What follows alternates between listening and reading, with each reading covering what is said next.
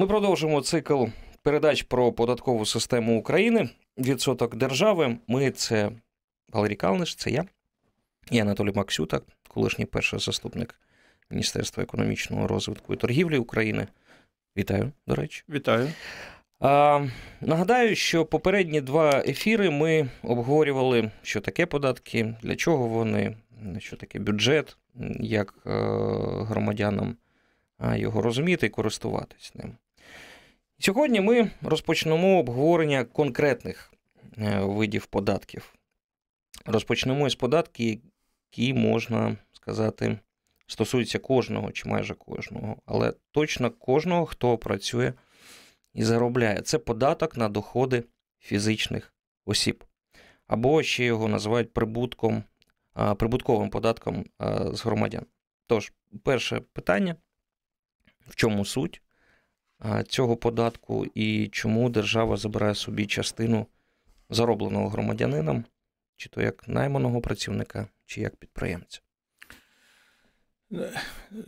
Цей податок є, я би сказав, такий, який стосується кожного з нас, принаймні кожного, хто працює і отримує доходи, і він відноситься до так званих прямих податків, тому що ми, він, він прямо оподатковує доходи громадян, на відміну від непрямих, де вони оподатковуються десь у складі ціни. Ми їх часто взагалі не бачимо, не знаємо, що ми їх платимо. Цей ми точно знаємо, що ми платимо.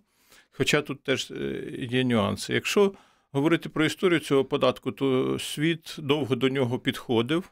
Спочатку, е, якщо брати історично, він десь з'являвся то в Китаї, то в Італії, в, ще в, в Китаї до нашої ери, на початку нашої ери, але реально він війшов в податкові системи наприкінці 19-го, початку 20-го століття. Чому?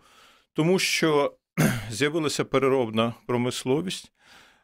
Промисловість поступово економіка почала працювати на додану вартість, з'явилися грошові доходи в населення і з'явилася можливість їх обліковувати. Раніше базою була земля, були якісь е, е, матеріальні основи, будинки, там, дахи, комини, ще щось. А коли з'явилася е, можливість отримувати гроші, гроші це універсальний продукт, який можна використовувати. І, як правило, вони е, почали з'являтися як е, такі військові податки, коли почалися наполеоновські війни, вони почали з'являтися у Франції, Британії. І, до речі, і в царській Росії також в 812 році був введений подібний податок, який був спрямований якраз на ведення війни з Наполеоном. Угу. На сьогоднішній день в чому його суть? Його суть в тому, що держава забирає частину створеної доданої вартості в суспільство, яка розподілена між громадянами у бюджет для того, щоб надавати цим громадянам е, ну, певні послуги, як ми вже говорили, в е, ну, так, першій вони перераховуються в бюджет. Е, да, В основному є таких три системи в світі. Е, це коли частина оподатковується е, пропорційними податками, тобто єдина ставка, а частина е, прогресивною, тобто є зміна ставка в залежності від рівня доходу. Чим вищий доход, як правило, тим вища ставка. Є, як в Україні, абсолютно пропорційна. Ну, Практично абсолютно пропорційно, тобто є одна ставка на всі доходи, і на низькі доходи, і на великі доходи. І є е, ну, таке оподаткування чистого доходу. Це коли береться доход, і з нього робляться досить суттєві вирахування, тобто витрати, по суті, визначається такий чистий доход, ну можна сказати, навіть прибуток громадянина. Угу. Тобто його доход за мінусом його витрат, які він використовує е, на чи ведення бізнесу, чи навіть особисте життя. І е, ця частина оподатковується в Україні, як, як ми знаємо. На сьогоднішній день діє основна ставка 18% на всі е, е, доходи. Ну, крім того, є ще ставка 5% на окремі операції, е, які пов'язані з, зокрема, відчуженням рухомого нерухомого майна. Ну, і... Це плюс к ПДФО 18. Ну, ну, це просто інший доход. Інший доход. Тут доход від зарплати, а там доход від від відчуження. І то, наприклад, якщо наприклад, якщо ви продаєте другий автомобіль, за рік ви маєте сплатити 5% від вартості автомобіля. Якщо ви продаєте перший автомобіль, ви не сплачуєте нічого. Так само це стосується і будинків. Якщо у вас є там 3 роки володіння, ви, ви uh нічого не сплачуєте і так далі. Якщо, до речі, про про Україну 18% ПДФО. А чому саме 18%? Раніше, наскільки я пам'ятаю, були інші відсотки. Тобто, від чого, як формувалася ця цифра? Чому 18, не 19, не 17? Ну, важко сказати детально, бо це вже було не при моїй пам'яті. uh Я вже не працював в уряді. але Раніше ми навіть мали невеличку прогресивну, у нас було 20% і 15%. Спочатку 13%. От 13% точно при моїй пам'яті було. Я пам'ятаю ці драматичні події в Верховній Раді. 13 тоді вела Російська Федерація, ми тоді були конкурентами, якби економічними. І це був десь 2003-2004 рік. І тоді я пам'ятаю, як розглядався цей законопроект, і було прийнято таке політичне рішення Е, ввести 13%. Е, ну, потім е, ми мали 15%, ми мали 20%. А буквально нещодавно, вже при здається, 16-му році, запропоновано було ввести єдину ставку 18, тому що тоді була ставка 20, і Ну, відверто кажучи, ну, середній клас так е, ну, трошки страждав від того, що як тільки людина виходить в доход там вище 10 тисяч, він, він вже починав сплачувати. На сьогоднішній день е, фактично в нас е, не стало неоподаткованого мінімуму. В нас є податкова соціальна пільга, але вона обраховується так, що Е, фактично нею ніхто не може скористатися, тому що треба мати дуже низький доход, фактично нижче мінімальної заробітної плати, щоб скористатись напряму цієї пільги. Але вона діє для окремих е, соціальних е, категорій громадян, які мають або заслуги перед батьківщиною, або угу. соціальний статус. Тому ну от уряд прийняв, Верховна Рада підтримала таку пропозицію, щоб зробити. Е, єдину шкалу, і яка тут ну, філософія цього, що якщо єдина шкала, то це буде стимулювати людей е, до заробітку. Тому що якщо вона прогресивна, то чим я більше заробляю, тим я більше сплачую податки. Який мені сенс більше заробляти, я буду краще ховати. Ну, друге, що Україна, е, на жаль, відноситься до країн з досить серйозною тіньовою економікою. Ну, е, офіційно це там 31%, і uh то, що рахує Мінекономрозвитку. Ну, є оцінки і міжнародних організацій десь до 50% економіки в тіні. Тому е, ми не можемо сьогодні обліковувати до того ж, в нас є спрощена системне оподаткування. І ми не можемо сьогодні реально обрахувати цей реальний доход, тому така плоска, як її називають ставка, вона для для всіх однакова. Добре. А куди саме е, надходить е, цей податок, і чи має він, можливо, цільове спрямування у бюджеті, чи відчуває людина зв'язок між тим, що вона сплачує податок і отримує блага чи послуги? Від держави чи місцевої влади? А, Ну, на сьогоднішній день, е, е, в, наприклад, по 2018 році це десь 229 мільярдів е, гривень надходить цього. Від це, ПДФО. Це десь 20% загальних доходів зведеного бюджету. Ну, тобто, вважайте, одна п'ята uh зведеного бюджету він знаходить в загальний фонд, тобто загальний фонд це доходи, які не мають цільового призначення. Вони вони йдуть на всі видатки, які затвердила Верховна Рада на будь-які видатки. При цьому 25% йде до державного бюджету, і 75% йде до місцевих бюджетів, з яких 15 е, зараховується до обласних бюджетів, а 60 до бюджетів нижчого рівня, в тому числі і новостворених об'єднаних е, територіальних громад. Ну, до речі, до децентралізації е, до місцевих бюджетів надходило 100% цього податку. Ну, я був серед ідеологів тої бюджетної реформи, і ідея була така, що це, як ви правильно сказали, Е, доход, який платить практично кожен працюючий громадянин, і його треба віддати в місцеві бюджети для того, щоб він бачив, куди ці гроші йдуть. Uh-huh. Ну, не може там не конкретно цей податок, але принаймні він він формує абсолютну більшість доходів місцевих бюджетів. Але там була інша проблема, що, наприклад, якщо це багаті міста, там де концентрація промисловості і бізнесу то в них обсяг цих доходів 100% виявлявся більший, ніж видатки, які їм всім розраховували однаково принципі, е, якщо правильно підходити, то це був би хороший стимул для них якраз розвивати свою промисловість, мати робочі місця і цим податком наповняти свої бюджети. Ми навіть мали таку формулу, що їм залишати частку цього перевищення кожного року вони могли залишати. Але сьогодні, е, ну чесно кажучи, для мене самого не зовсім це зрозуміло. Зробили все-таки менше відрахування до місцевих бюджетів. Це трошки збалансувало загалом бюджетну систему, менше оцих перерозподілів дотацій і е, зворотніх дотацій, або раніше це були вилучені, зараз називається реверсна дотація в uh-huh. бюджетному кодексі. От ну от сьогодні так. Наскільки е, ну тоді, тоді, коли ввели 13%, ми дуже боялися, що доходи впадуть. Але оця одночасна передача місцевим бюджетам у мерів з'явилося бажання працювати. Вони раніше їм було все одно.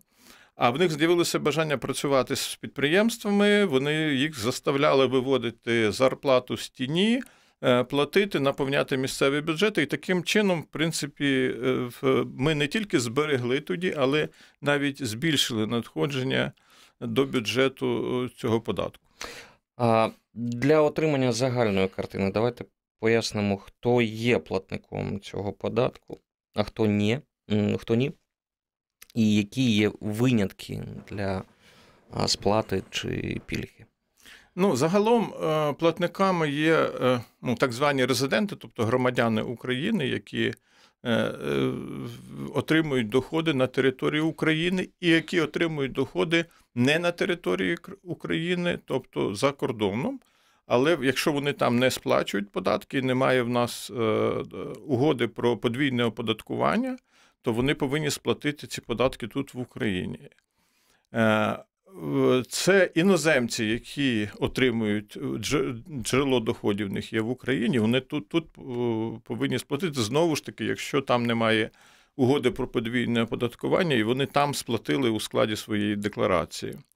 Е, ну, практично, це не всі доходи підпадають під обкладання цим податком. Є е, досить е, великий перелік е, винятків з цього. Ну, Зокрема, це різного роду допомоги. Ну, Наприклад, якщо ми даємо людині допомогу там, в зв'язку з стихійним лихом чи субсидію на оплату житлово-комунальних, це є доходом людини, безумовно але немає сенсу обкладати це податком, оскільки сама держава платить і сама в себе буде це забирати. Давайте про а, виключення а, ми ще поговоримо. Зараз ми зробимо паузу. Валерій Калниш, Анатолій Максюта. А, в студії це програма Відсоток держави. Почуємось після новин. Продовжуємо програму Відсоток держави Анатолій Максюта Валерій Калниш. Ми почали про говорити про те, хто має платити ПДФО, хто може не платити ПДФО. Усе ж таки щодо пільг і е, винятків. Наскільки я знаю, у багатьох країнах оподатковують не сукупний чи валовий доход е, громадянина, а чистий, тобто за мінусом витрат, які несе громадянин. Це справедливо. Адже е, за однакових доходів витрати, наприклад, багатодітної сім'ї вищі, ніж одинокого працівника. Як це в Україні працює? Е, я хотів би завершити відповідь на попереднє питання. Ще одне дуже важливе, що в Україні більшість цього податку сплачують так звані податкові агенти. Тобто, якщо там ми з вами працюємо ну, на в якійсь компанії, і компанія нараховує нам доходи, то вона і сплачує ці доходи. Фактично, податок то мій, але сплачую його не я. Угу. Але є випадок, коли е, людина повинна заповнити, верніше, всі люди мають заповнювати річну декларацію про доходи, куди вона має вносити всі доходи і майно, яке в неї є. Але це ще не є ця загальна декларація, про яку зараз ведеться дискусія. А, наприклад, якщо в мене, крім е, доходів, які виплачує мій податковий агент, тобто доходи, які я е, маю по місцю роботи, я ще отримав там інвестиційний дохід чи доходи за кордоном, десь поїхав, заробив і, і це. То я повинен ці гроші внести в річну податкову декларацію, і вона тоді обкладається вже сукупний мій дохід. Угу. по Це це дуже важливо. До речі, у, уточнення. А, Гроші, які зароблені за кордоном. Ну, наприклад, людина попрацювала в Польщі, заробила якихось там, ну, не знаю, там 20 тисяч євро. Привезла їх в Україну і не вказала їх в податковій декларації. Що їй за це буде, якщо виявиться цей факт? Ну, якщо це виявиться, вона може. Ну, це знову ж таки, ми за загальний випадок ну, так, без так, нюансів. Да? Так. Ну, перше, чи сплатила вона там податок, чи є в нас угода про якщо вона там сплатила, а в нас є угода про уникнення подвійного оподаткування, вона може вказати, що вона там вже сплатила і і інше не буде. Якщо вона отримала просто там який, будь-який дохід, десь там підробила, да, там щось побудувала чи що, отримала дохід є резидентом України і не внесла до податкової декларації, вона буде нести в відповідальність за перше за неподання е, декларації. Угу. От Там невеликі е, там штраф адміністративний. Да, там невеликий є. Ну і і за несплату податків. Ну, факти. Фактично, якщо це виявиться. Ну, Хоча це, е, ну я відверто кажучи, мало чув таких випадків, що люди реально Е, від цього. Оце якраз відповідь на ваше питання, яке ви задали перед цим. Е, що да, дійсно в деяких країнах є дуже ретельний облік доходів громадян, і вони ведуть ретельний облік своїх витрат. І вони ці витрати е, подають при річному декларуванні і визначається їх чистий доход. Тому що, ну, в принципі, логічно було б оподатковувати не доход, а прибуток. Тому що ну, ми можемо отримувати з кимось однаковий доход. Але в цьому році у мене витрати виявилися там набагато більше. Да? Там Дитина пішла вчитися, не дай Бог, щось там хвороба і так далі. І тому, якщо нас обкладуть однаково, то е, у нього залишиться доходу більше, ніж у мене. Угу. Тому, але е, для цього потрібен облік. Тобто люди збирають свої Е, е, чеки, свої квитанції, всі, які вони е, які витрати зробили, і тоді виходить на цей. Але знову ж таки, там діє, як правило, от, досвід Франції, там діє прогресивна шкала, яка досягає навіть 75%. Хоча світовий досвід говорить, що якщо ставка більше 50, ну є дуже великий ризик, що вже ніхто платити не буде. Давайте, от, до речі, про Францію.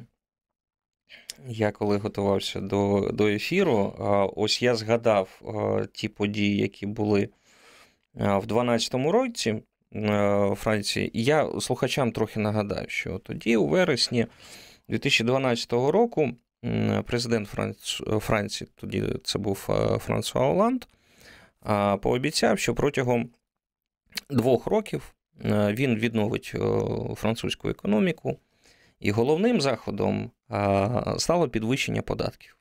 Президент затвердив план е, введення саме 75 відсотків податку на прибуток на доходи понад 1 мільйон євро на рік. Підвищення це мало покрити одну третину з 33 тоді мільярдів євро, які країна планувала заощадити, щоб вийти на рівень бюджетного дефіциту у 3%. Ще третина планувалася отримати у вигляді податкових, додаткових податків з бізнесу, і ще третину за рахунок скорочення держвидатків. Чому ця історія тоді так запам'яталась? Почали. Ну, Цей податок 75%, його ще назвали податком на багатіїв, і люди почали бігти з Франції, ну, зокрема до Бельгії. І один з тих, хто побіг, це був такий персонаж, як Жерар Діпард'є. Він виїхав у Росію, нагадаю, отримав російське громадянство. І тоді прем'єр-міністр Франції Жан-Марк Еро ну, прокоментував переїзд актора, назвавши його жалюгідною податковою втечею, звинуватив актора, що той цитую, хоче збагатитися ще більше і не бути солідарним з іншими французами. Цитую ще Еро. Переїжджати за кордон я вважаю, вважаю досить жалюгідним. Бути французом означає любити свою країну і допомагати їй встати на ноги. У нас не така ще погана ситуація, щоб ми підвищили той же самий ПДФО з 18, е, ну не знаю, там до 25%. Це не рішення для української влади. Е, я думаю, однозначно, це не рішення для української влади. Е, в, ну, Наскільки я пам'ятаю, цей податок був відмінений Так, через два роки. Через два роки, так. І ну, очевидно, що це пам'ятаєте, на першій передачі ми говорили, що в нас є ліва ідеологія і права ідеологія. Це якраз був було результат лівої ідеології, uh що треба підвищити податки, забрати, перерозподілити через державу, а потім дати блага е, своїм громадянам. Е, в Україні сьогодні ведеться дискусія щодо е, прогресивної шкали оподаткування, і навіть я чув радники нового президента говорять про невеличку прогресивну. Е, шкалу. Але в Україні е, також, як і у Франції, є податок на багатство, це так звані е, податок на автомобілі 25 тисяч гривень в рік, які там менше 5 років і більше певної вартості, де Міністерство економіки на своєму сайті вивішує, що це саме за автомобілі. Ми ну, також люди сплачують при купівлі автомобіля 5% у пенсійний фонд. Також е, було введено податок на е, майно, тобто на будівлі, на на споруди. От І як як на це дивитися? Ну, очевидно, вся історія держави це змагання між державою і платниками податків, хто кого зможе. І, до речі, події у Франції тих же жовтих жилетів вони також почалися власне з податкових питань, тільки вже не податок на багатіїв, а акциз на угу. пальне, і звідси все почалося. Я думаю, що в Україні сьогодні в в 2014-2015 році була спроба різко підвищити податки, але ну, це неможливо при Е, великій тіньовій економіці, і люди просто, просто перестануть платити. І Франція якраз це показала. Я не думаю, ну відносно втечі від е, е резидентури е, української, я думаю, таких можливостей зараз багато, і люди, в принципі, виїжджають не тільки з цих причин. Тому ну я би радив сьогодні не е, підвищувати податки, не підвищувати персональні податки, тому що. Е, це буде дестимулюючим фактором для заробляння грошей. І ми побачили це по Франції, що люди, хоча там Депардє він то взяв російське громадянство, але ніби він залишився жити десь там в Бельгії. Uh-huh. От. Але завжди і бізнес, і громадяни будуть текти туди, де менше оподаткування. І якщо ми хочемо, в залежності від цілої нашої економічної політики, ми е, податками це є регулівний такий механізм, де ми можемо або залучити е, робочу силу і капітал в Україну. Або його відлякати, якщо ми почнемо його оподатковувати надто високим податком. Добре, а якщо тоді подивитись е, з іншого боку, Можливо, логічно було б зменшити з 18, ну, скажімо, до тих же самих 13, як було при вас. Можливо, це вихід, що саме низькі податки стимулюють прихід інвестиційних грошей. Можливо, відбудеться те, про що каже кожне, кожен уряд, що ми будемо виводити гроші з тіні. Чи 18% ПДФО це саме та ну, така золота середина, яку треба, якої треба притримуватись? Ну, золотої середини, мабуть, ніхто не знає, і е, оподаткування кожної країни є специфічним для цієї країни. Ну, Оце, це дуже важливе питання, тому що от намагання копіювати податкові системи інших країн, не вникнувши в їхню історію, в їхні традиції, в їхню облікову систему і так далі, воно породжує деколи такі казуси. Е, для України 18, ну воно так склалося. Що буде, якщо ми зменшимо цей податок? На сьогоднішній день ми перше втратимо доходи і перш за все втратимо доходи місцевих бюджетів. Е, чи буде після цього працювати рости економіка? Я не впевнений, тому що, ну, власне, навіть оці всі розмови про е, амністію, про декларування і так далі, воно ну, не ґрунтується на економічній стратегії. Тобто, я повторяв і повторюю, люди, якщо ви хочете щось зробити приємне чи неприємне в системі оподаткування, це обов'язково треба покласти на економічну стратегію. Ми зараз знижуємо податок, ми втрачаємо доходи. Ми їх компенсуємо, наприклад, запозиченнями в МВФ чи в Світового банку, чи на ринку десь під якийсь відсотків. Але в нас є точно програма, що через три роки в нас економіка виросте там на 10%, і ми просто масою ВВП компенсуємо і цей кредит, і ці втрати доходів, які ми е, маємо через зниження ставки податків. Якщо цього немає, тоді не, немає сенсу про що говорити. Я вважаю, що ця ставка сьогодні вона працює. Єдине, що е, у нас дефіцитний пенсійний фонд, у нас е, в бюджеті не вистачає коштів на багато чого. І відверто кажучи, у нас дуже велике розшарування населення по доходу. Тобто, коли ми там кажемо середня зарплата е, там 8-10 тисяч гривень, то тут є зарплата і 4 е, тисячі угу. мінімальна, і є зарплата там керівника державної монополії, там мільйон. От, А в середньому в середньому, в середньому, в середньому виходить так. Тому е, мені здається, що це на сьогоднішній день ця ставка є нормальна і її точно знижувати не треба. Добре, зробимо ще одну паузу. Це програма Відсоток держави. Це програма Відсоток держави. Анатолій Максюток, колишній перший заступник міністра економічного розвитку і торгівлі. У нас в пояснює нам. Ми сьогодні розмовляємо про ПДФО.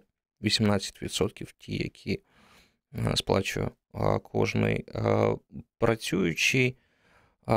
Про ставки давайте ще поговоримо ПДФО, включно з військовим збором. От Як у нас і у них, як ви бачите, подальший розвиток цього податку. Маємо ми повернутись чи перейти до прогресивної системи, чи залишати так, як є. І давайте про військовий збір а, окремо. А, Це податок, ну, зрозуміло, на війну. Як вважаєте, коли його вже можна буде відміняти? Чи якось змінювати, чи чи це назавжди, вважаючи, які у нас відносини з Росією, і е, що ця війна, ну, не бачу я відверто тої дати, коли вона може скінчитись? Ну, цей е, податок був введений в 2014 році, і він був введений як тимчасовий. Ну, ви пам'ятаєте тоді обстановку, економічна криза. Е, ВВП впало на 6%, а в наступному році там на 9%. Угу. Е, тобто був повний економічний провал, і не вистачало армія була не підготовлена для ведення військових дій. Потрібно було шукати кошти для того, щоб забезпечити армію. І був введений півтора відсотку, по суті, з тою ж самою базою оподаткування, що ПДФО. І е, зараз е, ми отримуємо е, десь Е, за 18 рік 18,7 мільярда е, ми отримали військового збору. Він йде в також в загальний фонд бюджету, але, е, ну, скажімо, умовно, ми розуміємо, що це йде на потреби армії, і це якраз вкладається в тих 5% ВВП на обороноздатність держави, які. Яку поставило РНБО, і яку країна підтримує в бюджетах останніх років. Ну, що можна сказати, е, чи яка перспектива його? Відверто кажучи, е, за ці роки, ну, на жаль, армія ще не досягла е, свого рівня оснащеності і необхідної, ну, наприклад, ну, якщо прогрес є, але є до чого прагнути ще. Безумовно. От з, з, з іншого боку. Е, ВВП України почав рости з 2016 року. Наприклад, минулому році він був 3,3, але в цьому році знову він падає, і е, цей зріст ще не такий, що ми могли би, скажімо, пере. Е, цю суму перекрити якраз економічним зростанням. Тобто ми не можемо ще уговтатись після, ну, по суті, 2008-2009 року, 2014-2015 року, От, Тобто ми, може, десь там до 2020 року вийдемо тільки на ті рівні. Тому о, на сьогоднішній день, очевидно, цей податок він є е, потрібний. До того ж, військові дії не закінчилися, і там ситуація не визначена, і і далі новий президент буде вести угу. переговори. Очевидно, Е, цей цей податок він якраз є от історично, да, коли в країні виникає війна, то вводили такий податок. Ну він там був в різних розмірах. і Якраз цим скористався тоді уряд і Верховна Рада, коли цей податок був введений. Добре, а давайте поговоримо трохи. Е, ми вже згадали про деякі ініціативи нової команди. Я хотів би е, трохи про декларації, саме про декларації поговорити. Руслан Стефанчук, постійний представник президента України у Верховній Раді, в одному своєму інтерв'ю заявив: цитую, що стосується економічного потенціалу країни, у нас є нульове декларування чиновників. Тепер треба провести нульове декларування бізнесу. Нам треба ввести нульову податкову декларацію, надати бізнесу можливість завести гроші в країну на офіційний банківський рахунок, сплатити певний відсоток і отримати податкову амністію. Ну тут все докупи, і нульова декларація, і податкова амністія, і якийсь певний відсоток, який треба сплатити. Ваше відношення от до до цієї, ну такої, як мені здається, дуже глобальної а, концепції дещо розмитою, дещо неконкретною, але все ж таки це це якісь такі пунктири, за якими ну, буде так притримуватись, яких буде нова влада, як я розумію. Ну, я згоден, що тут е, е, трошки е, якби намішано всього зразу. Е, ідея е, е, амністії, почнемо з амністії. Угу. Да? вона ну, довго вже. І коли я працював, ми декілька разів підходили до е, цієї ідеї. І, на мій погляд, ключове тут це механізми і довіра. Просто проводити амністію, е, не зрозумівши ну, повної довіри до держави, ми можемо отримати нічого. Е, для того, щоб проводити амністію, повинна бути сильна державна влада. На жаль, е, в силу там певних обставин за останні роки, ну я би сказав, що вона е, ну, дещо ослабла. І, е, наприклад, я чув такі коментарі від тої ж команди, що, наприклад, на питання, а що буде, якщо людина заявить свої доходи, угу. ми їх амністуємо, а потім виявиться, що це доходи кримінального походження. Відповідь була така: ну, якщо кримінально, то ми заберемо їх і людину е, накажемо по кримінальному кодексу. Е, ну, Уявити собі, людина декларує, вона сплачує податок, якийсь там, який ми ще не знаємо, який. І після цього вдруг в нашій країні все можливо. Да? Виявляється, що людину звинувачують в тому, що це кримінальні, забирають у неї все. Звичайно, при таких підходах навряд чи хтось е, захоче е, це. Е, ну так, на той це амністія і є. Ну, були амністії, наприклад, у Казахстані, коли в. Просто люди заявили свої, і їх ніхто нічого не питав. І вони нічого навіть не платили з цього. Ну, Частково це було було успішно. В якихось країнах сплачує, але людина повинна знати, що я заявила, я сплатила, і більше до мене ніхто не угу. питає.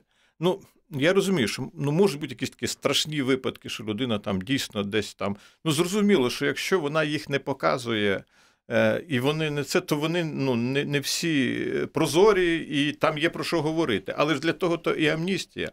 В принципі, амністія потрібна. Я, ну, як на Е, на рівні треба чи не треба, і треба, обов'язково треба. І бізнес готовий сьогодні інвестувати в країну, якщо дадуть можливість ну, комусь, хто там якось там це, угу. ну, це все навіть заплатити і е, в, е, заплатити. Але ну, це повинно бути ну, дуже багато питань. Ну, Давайте питання одне. Відсоток. Скільки, як ви вважаєте, треба заплатити за амністію? 5% від е, е, того, що у вас є 10%. За, за яким принципом можливо це вирахувати?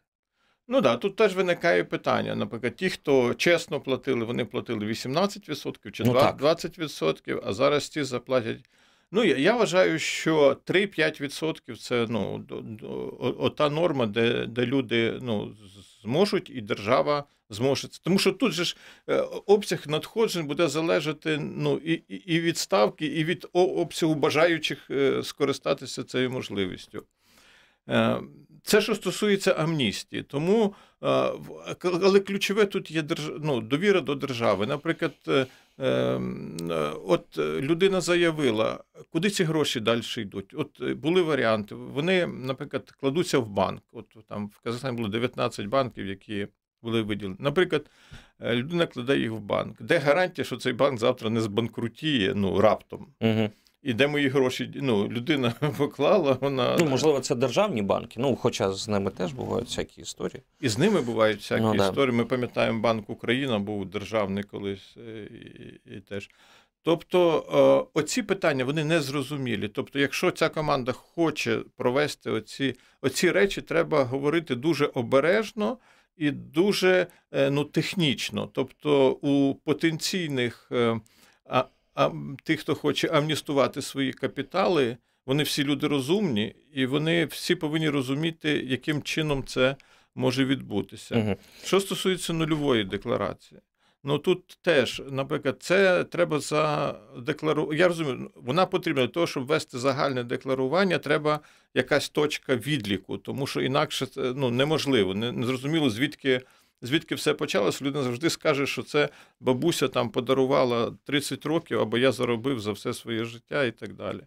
Але поки що, ну, наприклад, питання, як оцінювати нерухоме майно по якій оцінці. Угу. Це все, ну тобто, сьогодні можна оцінити будь-яке майно ну, по-різному в декілька разів по вартості, дивлячись там, як людина е, піде.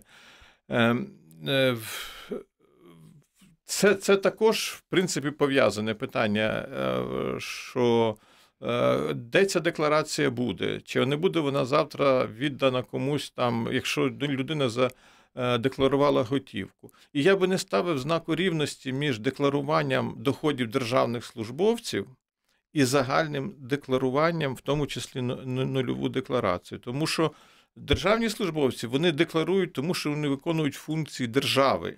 і вони е, мають відповідальність, доступ до ресурсів, до публічних Мгм. коштів, до о, коштів платників податків, і вони повинні бути кристально чистими, тому що е, в- в- вони можуть зловживати, не маючи відповідальності за ці кошти.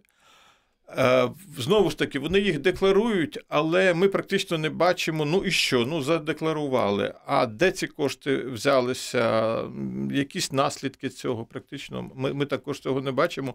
Тому мені це, що це одне питання. І не можна сказати, що якщо державний службовець задекларував свої доходи, цим він вже себе якби амністував е, походження цих коштів. Ні, це лише він скоріше спровокував е, інтерес до своїх доходів і, і до, до своїх коштів. Ваша думка, е, існуюча е, система оподаткування доходів громадян е, нас з вами, вона стимулює до трудової і підприємницької діяльності в Україні, чи вона має бути змінена? Е, На сьогоднішній день, в тих реальних умовах, яких є, е, я вважаю, що існування е, отакої е, пласкої російської плоскої шкали, воно є відправдане і воно дійсно стимулює людину заробляти. Тому що сплатити 18% на фоні е, 40-50%, які платять ті ж самі європейці, це не так багато. І, в принципі, це стимулює до заробляння грошей. Але ну, є таке наукове дослідження, що е, е, кожна наступна гривня має меншу цінність. Тобто, е, чим ти більш, більше в тебе залишається після сплати податків, тим менше тобі ці гроші потрібні. Ти починаєш їх витрачати на якісь речі непотрібні тобі, і, і, і це зменшує корисність цих грошей. Тому. Ну, на мій погляд, варто, і сьогодні в Верховній Раді, до речі, є законопроект, який передбачає е, е, прогресивну шкалу, яка там е, досягає там майже 50%. Є критика. До речі, і від Європейської бізнес-асоціації критика, що я, я, в принципі, згоден, що зараз краще це можливо, треба думати про прогресивну шкалу для того, щоб зменшити розшарування. Тобто ми повинні, ну тому що коли ти дивишся, один отримує 100 тисяч е, чи там мільйон, ну Мгм. деякі посадовці отримують. І сплачує 18%. В нього залишається ну, ще там мільйон. А і людина, яка отримує 5 тисяч і сплачує 18%, в неї залишається 4 тисячі. Ну тут, тут, тут не неправильно. Тим більше, що е, я вірю, що ми станемо багатшими, і багатих людей в країні буде більше. Дякую. Дякую. Це програма Відсоток держави. Я дякую а, пану Анатолію Максюті, колишній перший заступник міністра економічного розвитку і торгівлі. Програму провів Валерій Калниш. Слухайте нас на саундклаудах, ютубах. Програма буде там. Її можна передивитись. І слухайте радіо НВ далі.